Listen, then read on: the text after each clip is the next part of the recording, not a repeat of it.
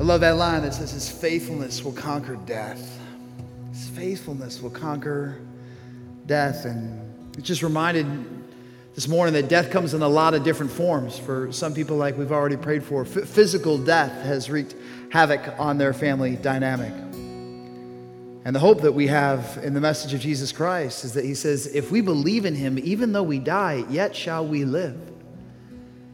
Some of us, uh, death isn't coming in a physical form, but it's threatening us in a spiritual or emotional or psychological forms through, through fear or anxiety or behavioral patterns that we can't seem to break ourselves out of. And I just want us to be reminded that Jesus comes to address and stop death in all of its many forms. And because he's faithful to us, we don't have to walk in fear. We can walk in hope that God is causing breakthrough now in ways that we cannot see, or that breakthrough is coming in God's perfect timing. So let's pray together, believing that God's faithfulness to us is a gift that we can both receive and celebrate. Let's pray together. God, we thank you that you are faithful. You're faithful to your name. You're thankful to your cause. You're faithful to your kingdom, and you're faithful to your people. And those of us who have found our hope and trust in you are, are a part of that group. And others of us today are still trying to decide whether or not we want to put our confidence in you. And I pray that you would draw our hearts close to yours this morning. But for those of us who are walking in the, in the shadow of death, be it physical, spiritual, or relational, God, I pray that you would breathe life, that the resurrection power of Jesus would be made real to us, and that we would not settle for despair but that we would choose to walk in the hope that is found in you and only you. We pray these things in Jesus' perfect name. Amen. Thank you so much. You may be seated. Uh, today we're continuing our six-part series called Hive Mind about what, is, what does it mean to walk together as a group of people, as a family, as a church community, thinking the thoughts of God together and we're kind of using this whole idea of what we can learn about how a beehive functions, how, how bees exercise collective thought, especially in their decision making. And in order to get us kind of our bee fact of the day, we mobilized our field reporter, Nick Walters, who's also our middle school director, to visit a local beekeeper and get some answers to our questions. Here's what he discovered.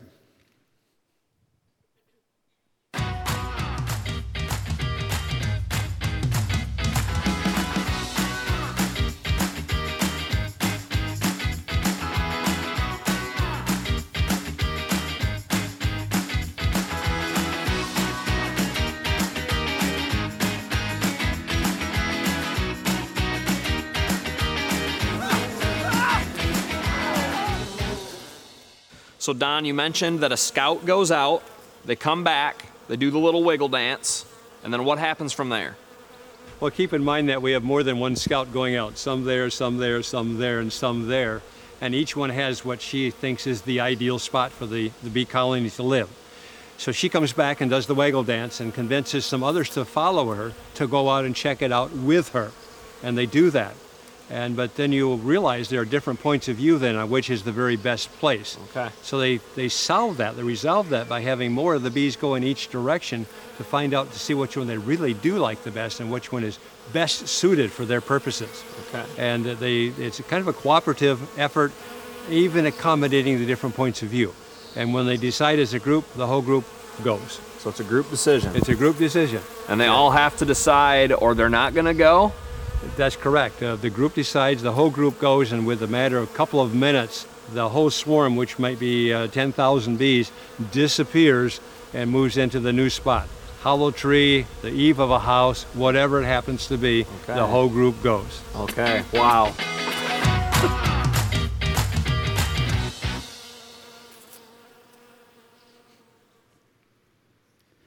So, when it comes to making a group decision, honeybees are surprisingly flexible. In his article, The Secret Life of Bees, Carl Zimmer says once a scout bee, that you just heard Don talk about, finds a potential new hive site, she travels back and forth from site to hive. Each time she returns, she dances to win over the other scouts. But the number of dance repetitions declines until she stops dancing altogether. Now, Dr. Seeley, a biologist at Cornell University, and his colleagues found that honeybees visit good sites and they keep dancing for more trips than honeybees from mediocre sites. This decaying dance allows a swarm to avoid getting stuck in a bad decision. Even when a mediocre site has attracted a lot of scouts, a single scout returning from a better one can cause the entire hive to change its collective mind. It's beautiful when you see how well it works, Seeley said. Things don't bog down when individuals get too stubborn. In fact, they're all pretty modest. They say, Well, I found something and I think it's interesting. I don't know if it's the best, but I'll report what I found and let the best site win. Consider that for a moment. One persistent and confident bee can sway an entire hive towards a better future. But it's only possible when the other scouts hold their opinions with open hands. Have you ever had to try to make a group decision with a power broker who is incredibly stubborn and has already decided his or her mind before the meeting starts? That is awkward and maddening for everybody. Bees don't function that way. They're willing to acknowledge that there might be a better option out there than the one that they have proposed. The one thing that they agree on is that life in the hive isn't working anymore, and it's time for the colony to move. Have you ever felt like your spiritual life isn't working the way that you're running it, and it's time for a change? Maybe you could or can identify with the words of a guy named, by the name of Paul, who was an early follower of Jesus Christ in the first century. He wrote this to a letter of, uh, to a group of people who were trying to follow Jesus in ancient Rome. He said this For I do not do the good I want to do, but the evil I do not want to do. This I keep on doing. Now, if I do what I don't want to do, it's no longer I who do it, but it is sin living in me that does it. For in my inner being, I delight in God's law. I want to do what is right. But I see another law, another reality at work within me, waging war against the law of my mind and making me a prisoner to the power of the law of sin at work within me. What a wretched man I am. It is exhausting to be so conflicted all the time. Who will rescue me from this body that is subject to death? But thanks be to God who delivers me through Jesus Christ our Lord. So then, I myself in my mind am a slave to God's law, but in my sinful nature, I'm a slave to the law of sin. The Apostle Paul is trying to say that life without the Spirit, or life lived independently of the Spirit of God, is like a treadmill. You're doing a lot of activity, but you're not making any progress. There's this intellectual desire to move, but a spiritual deficiency that inhibits progress. And it's marked by a cycle of striving, failure, guilt, and despair, which results in greater striving, repeated failure, increasing guilt, and deepening despair. It's no wonder that Paul describes this state as a wretched one. Now, Craig Keener, who is a scholar who wrote a book that we're loosely inspi- uh, using as a basis for the series, says many biblical scholars believe that this passage describes Paul's life before he became a follower of Jesus. He uses the first person here so that he can personally identify with his reader's experience. So they're saying Paul used to believe live this way, but now that he's firmly anchored in the spirit, he doesn't have this kind of back and forth, up and down, side to side way of viewing the world anymore. The good news is we get to choose our mindset. When we choose to follow Jesus Christ, we decide, the, we decide what lens we will use to frame our current reality. Do we want to live like we're a slave to Jesus and his way of thinking? Or do we want to keep thinking like we did before we had an encounter with Jesus? Romans chapter 7 describes a back and forth, flip floppy kind of thinking. And James, who would have been a contemporary of Paul, calls this double minded life spiritually counterproductive. This is what we hear in James chapter 1. If any of you lacks wisdom, you should ask God, who gives generously to all without finding fault. He's saying the mind of the Spirit wants to give you what you need to function in the circumstances you're in, and it will be given to you. But when you ask, you must believe and not doubt. That person should not res- expect to receive anything from the Lord. Such a person is double minded and unstable in all they do. Double minded living is counterproductive. In high school, I took a preparatory class to get ready for a college admissions test. And one of, the, one of the tools that they told us is they said if you've got a multiple choice question and you're torn, if you're confused, if you're unsettled, the best, the best approach is to always go with your first answer. Always go with your first answer.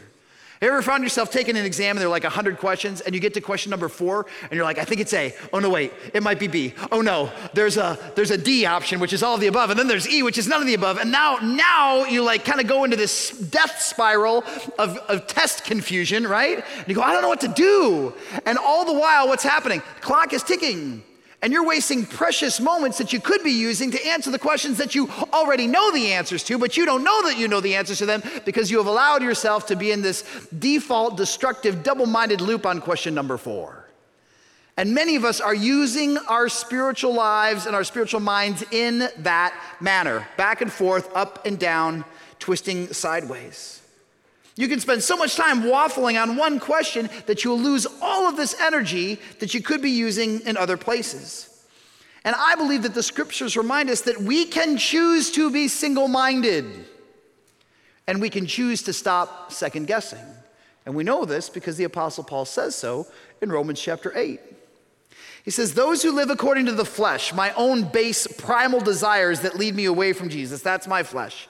If I live that way, then I live dictated by what the flesh desires. But those who live in accordance with the Spirit have their mind set on what the Spirit desires. The mind is governed, the mind governed by the flesh is death. The mind governed by the Spirit is life and peace. Hear that again, we're gonna come back to it. The mind governed by the Spirit is life and peace. The mind governed by the flesh is hostile towards God. It is working against Him.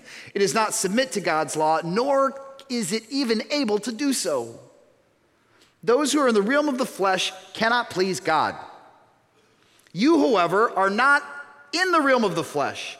You are in the realm of the Spirit, if indeed the Spirit of God lives in you. Full stop. Listen to what Paul says. He goes, if you are walking with the Spirit, you live in the realm of the Spirit and you have the privilege of being governed by the Spirit. And you don't live in this, this chaotic world where nothing is ever certain and you don't know how you're supposed to act in any given moment.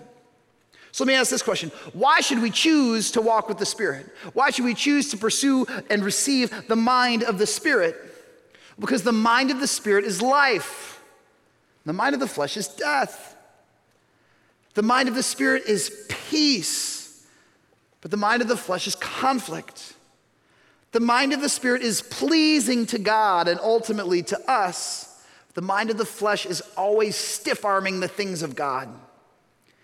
The mind of the Spirit is identity affirming. The mind of the Spirit tells us what is true about God and what's true about us. The mind of the flesh is constantly plagued with self doubt. Now, the New Testament scholar Craig Keener says the one who trusts in Christ's work for being put right forensically should also trust in Christ's work for being put right behaviorally. So he's saying many of us, if we're followers of Jesus, we believe that on the cosmic spiritual plane, God has set us right with God. So we trust God for that, but we don't always trust God for the specific, which is God is going to give me the wisdom, the grace, and the power to behave as if, as if what God has says about me is true. He goes, instead of merely trying to control their sinful impulses, though self control is a fruit of the Spirit, believers may be conscious that Christ is living through them. Let me ask you this question How many of you who are followers of Jesus Christ have paused for 30 seconds in the last week to acknowledge the fact that Christ is, in fact, living through you? Like, I'll be honest, I, I didn't think about it at all. I didn't give like a single pause at the end of the day to be able to say, Did Jesus try to live through me today? And did Jesus succeed because I was cooperating with him or not? Many of us fail to take notice that the Spirit of God is actively alive and present and only needs to be acknowledged so that God can do what God desires to do in any given moment that we are living in. Remember, the goal of this series is for us to learn together how to exercise the mind of Christ in any given situation that we're in. The mind of the Spirit aims to bring our behavior into alignment with our spiritual identity. Why? Because personal identity informs personal activity. What I believe about myself tells me how I am going to act that day. If I believe I am an empowered and fully free daughter or son of God, I will exercise that identity when I face both challenges and temptations. In the spirit, I should be asking, Who does God say that I am? before I ask, What does God want me to do? What I believe about myself will tell me how to act in any given moment. So, yesterday, I was taking my son to his um, football game. And again, Josiah is in the fourth grade. And if you're already tired of youth football illustrations, just hang on. There's only three more weeks left in the season. And I said, I was driving him to the game. I go, buddy, what's going to happen today? You, you think you guys are going to win? He's like, no, we're going to lose. I'm like, this is not helpful self talk. And I, I, go, well, you know, you can't control what happens on the scoreboard, but you can control how you function. I go, do, do you think that you have a chance for success today? Are you going to come at a high level? And I did the one thing that every coach hates. I like tried to bait him into individual performance over like team solidarity. And I go, maybe you can score a touchdown. Do you believe that you can score a touchdown? I was like, ah, maybe. And then sure enough, like their other running back got knocked out of the game and Joe got his balls and his carries and his touchdown. I go, see, see how that works? Like if you believe that you can perform at a high level as a fourth grade athlete in recreational football, then that is the person you will become. And many of us, we walk through our days saying, you know what? Uh, you could flip a coin on whether or not I'm going to win spiritually today. Might be up, might be down, we might win, we might lose. I, I don't know. What does the truth of God say about who we are? It says that we are fully adopted, we are fully redeemed, and we are fully empowered to live a God honoring life. Why would we settle for anything less than that? And if we roll out of bed saying, like, well, I struggled with this sin yesterday and the day before that and for 30 years before that, and I'm probably gonna struggle with it until I die, what do we have already done? We've given ourselves mental permission to do that again because we don't believe that Jesus can help us transcend whatever hurdle has been in front of us for however long it has been there. One of the best pieces of advice my father ever gave me is he goes, Steve, just because you fall down in the gutter doesn't mean you have to stay there. And I think that some of us say, well, because I have struggled with this sin indefinitely, this is my cross to bear. This is just the way that it's going to be until I die or Jesus comes back. So let's, let's just keep grinding. And that does not sound like the mind of the Spirit to me. That sounds like settling. That sounds like fatalism. It sounds like despair and it sounds like death. But the mind of the Spirit is not death. The mind of the Spirit is, is life. And the mind of the Spirit is peace. Personal identity informs our personal activity. In the same way, our corporate identity informs our corporate activity. If we believe as a family, a, ch- a group, or a church that we have the mind of Christ, and that we can live fully in accordance with the Spirit, our demeanor, that demeanor of confidence and power, will drive confident and powerful decisions. Many years ago, when I was in college, I had an opportunity to work at a Christian summer camp in southwestern Missouri. How many of you know that accents are contagious? Like, I'm from suburban Chicago, and three weeks into working in a summer camp with a bunch of boys from Oklahoma and Texas, I was fixing to do this and I was yawling to, to do that. And I was embarrassed. Like, I came back home and my friends are like, Who are you? I was like, It's not my fault. I came from the South. But we as a camp decided, like there was this kind of culture that was, it wasn't in the camp code book, but there was this culture of young men who are trying to follow Jesus together who says, you know what? Our group activity is going to be marked by honor and mutual respect and service to one another. And as a result, there will be no tolerance for gossip, for whining, for complaining, or for laziness. And the camp kind of evolved into this unofficial motto that if you did something that kind of transgressed the camp code, if you were disrespectful towards God or towards a camp or to another person, a guy would very gently utter three magical words that would immediately catch your attention that are theologically sound but grammatically incorrect. And those words were, That ain't love. And so you'd be, you'd be going through your day and you'd complain about something, you'd mumble something under your breath, and, and a friend in, who had your best interest in mind would just tell, uh, that's all it is, that ain't love. And you're like, you're right, it is not. I shall cease such behavior immediately. It was kind of, it was just this, this very way that we self policed one another. Why? Because our corporate identity, our collective understanding of ourselves, is that we wanted to be men who acted out of love for Jesus and love for one another. And if we strayed beyond the bounds, we wanted to know it so that we could fix it immediately and collectively remedy any behavior that was taking us off of that path. And some of us, we're just, we're so, we're so nice that we don't want to step on anybody's toes, or we're so fuzzy that we haven't codified what our kind of team rules are going to be. But if we're going to be a family that has the mind of Christ, what margin is there for nonsense? What room is there for gossip or unresolved grudges or slander or complaining or powering up? How much margin is there for that? There is zero. And so the gift that we give to one another is say, hey, guess what? That kind of behavior is not ultimately reflective of the mind of Christ. And as a result, I'm just going to remind you that that ain't love. And what does it do? A rising spiritual tide lifts all boats. And when we have the mind of the Spirit that is both life and peace, we as a community begin to display the kind of decisions that reflect and lead to life and peace.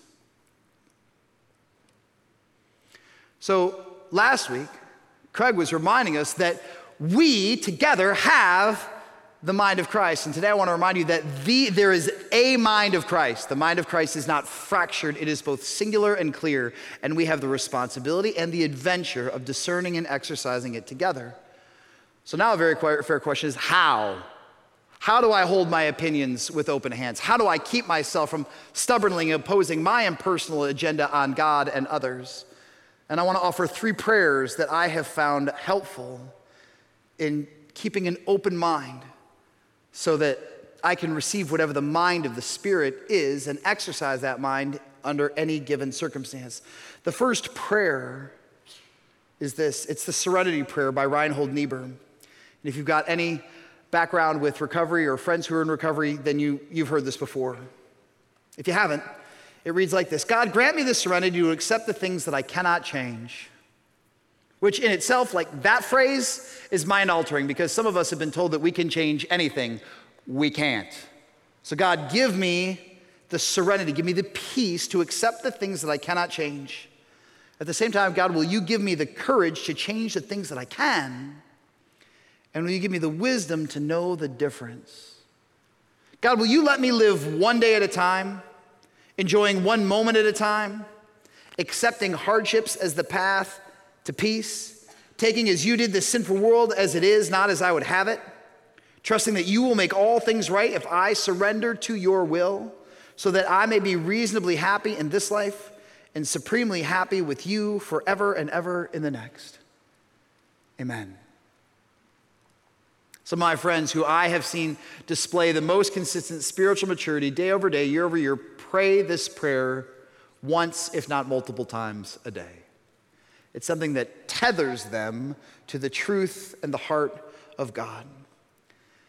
The very core of the serenity prayer is I'm not in control. And if you, up until that point in your life, you have been dictated by the mind of the flesh, your whole life is driven by your own agenda, the fact that you are not in control is terrifying. Because you spend your whole life trying to orchestrate things that you can control. But when we live in the mind of the Spirit and God says you're not in control, you're like, oh, thanks for the reminder. Because there's a lot less pressure when I don't have to control all of the things that I cannot control. And I go, God is sovereign in his dealings. My job is not to try to bend this day towards a particular outcome. My job is to find the pulse of the Spirit and say, God, what does your heart beat for in this moment? And if my heart beats for anything else, will you bring it back into alignment with yours?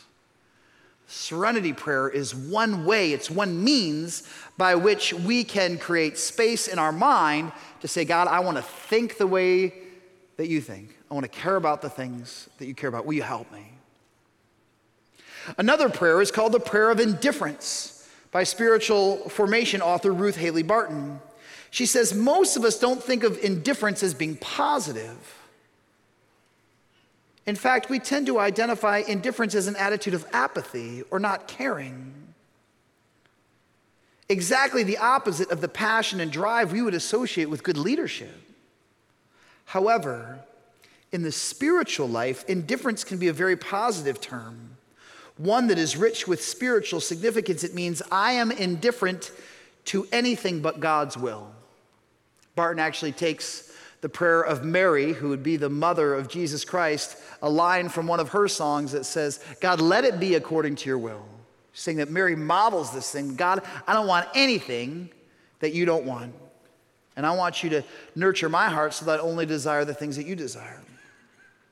Barton continues It is a state of wide openness to God in which we are free from undue attachments and have the capacity to relinquish whatever might keep us from choosing for God and for love in the world. It is a prayer in which we abandon ourselves to God.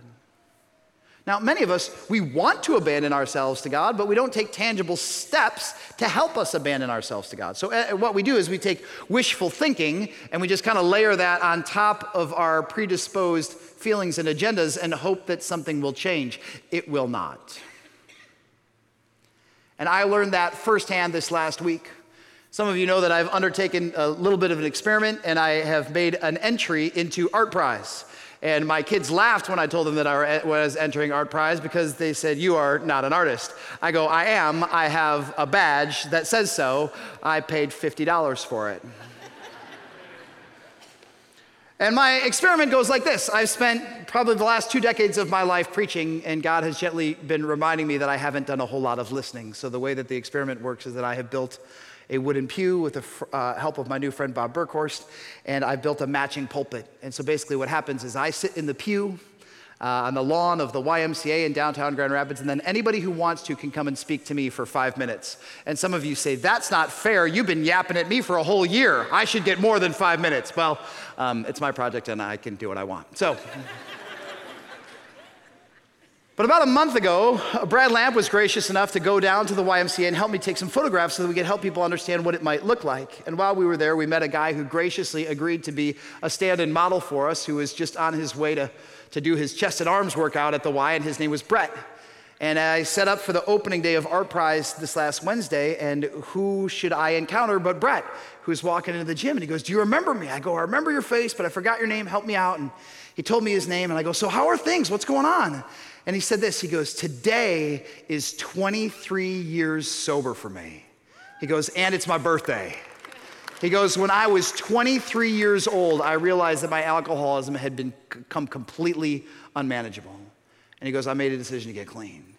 Now, in my mind, I went immediately to how can I leverage this cool moment for the thing that I'm doing over here? And so I said, Hey, Brett, when you're done with your workout, why don't you come back and stand in my little pulpit and tell me how much your sobriety means to me? Because in my mind, all I could think about was my agenda. What was it? That was the mind of the flesh.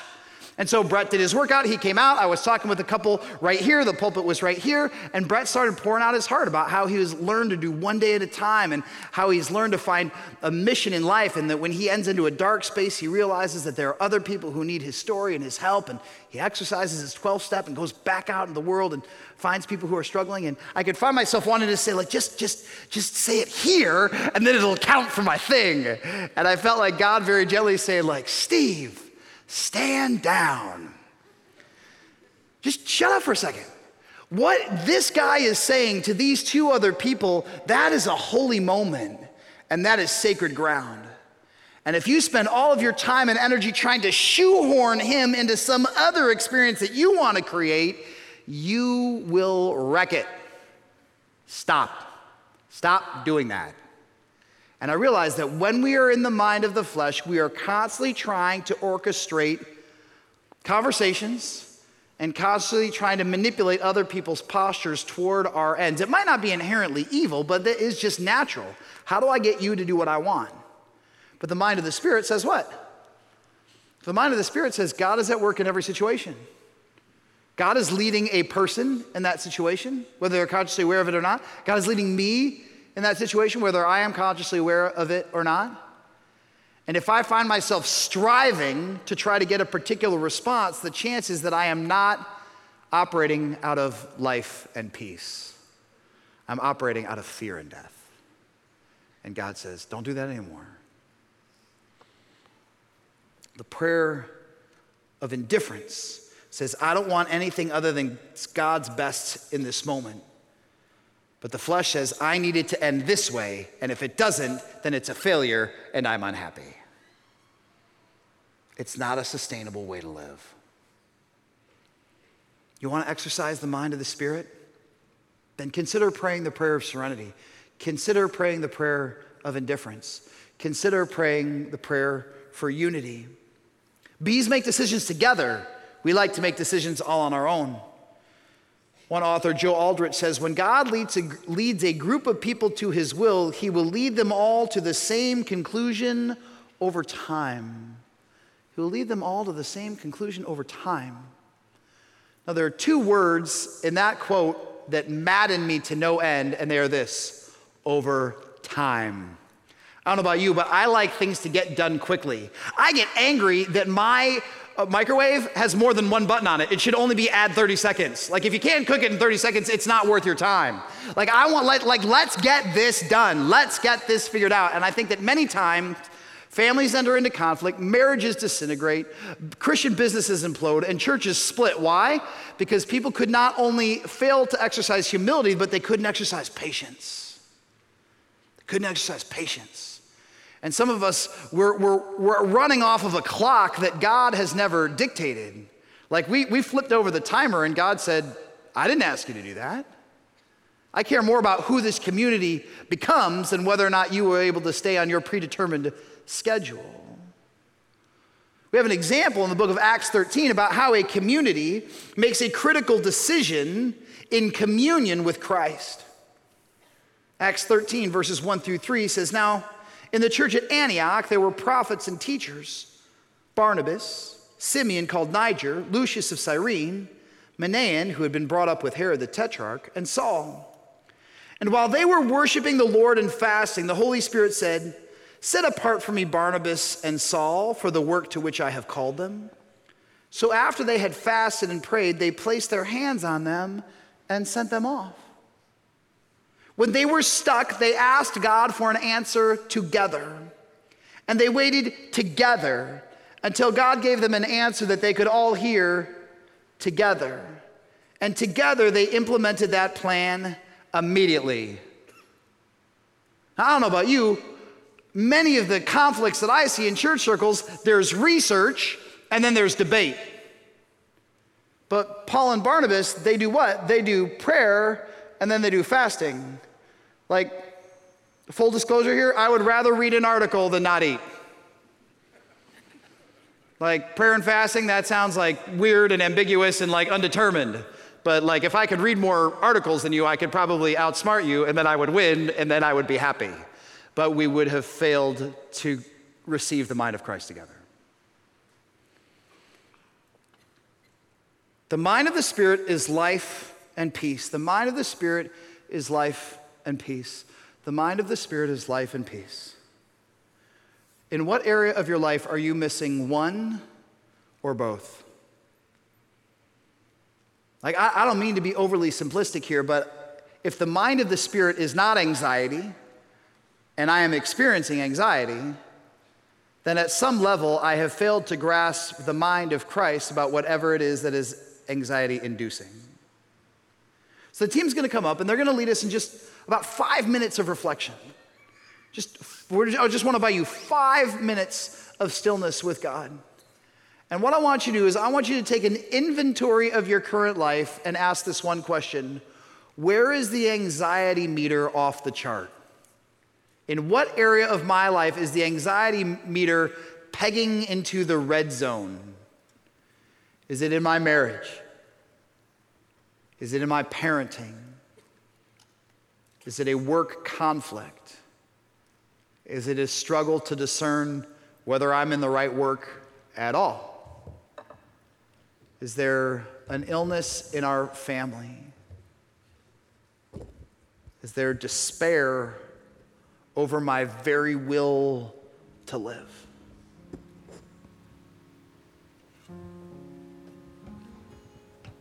Where? Where in your life do fear and death and uncertainty take terrain? Where have they taken up space in your brain or your heart or your schedule. Make no mistake, I'm not saying that God immediately evaporates all of our challenges. I don't believe that He does that. But I do believe that in the face of the most high stake challenges, the mind of the Spirit for us remains life and peace. So if there's an area of your life where you're missing one or both of those, I just want you to say, God, I'm ready to tell the truth now. I don't have peace in this area of my life. And it's because I don't believe that you can or that you will resolve it in a way that brings you glory and keeps my best interests in mind. So let's just take a few minutes of quiet together and say whatever it is that we need to say to God. And if we've been exercising the mind of flesh in a particular zone or a particular relationship, then it's a chance for us to name that and say, God, I've been operating outside of the zone that you have intended for me. Will you forgive me? Will you give me grace? And will you, will you please, please, please give me the clarity that I have lacked up until this moment? Let's go to God together in a spirit of humility and patience and prayer.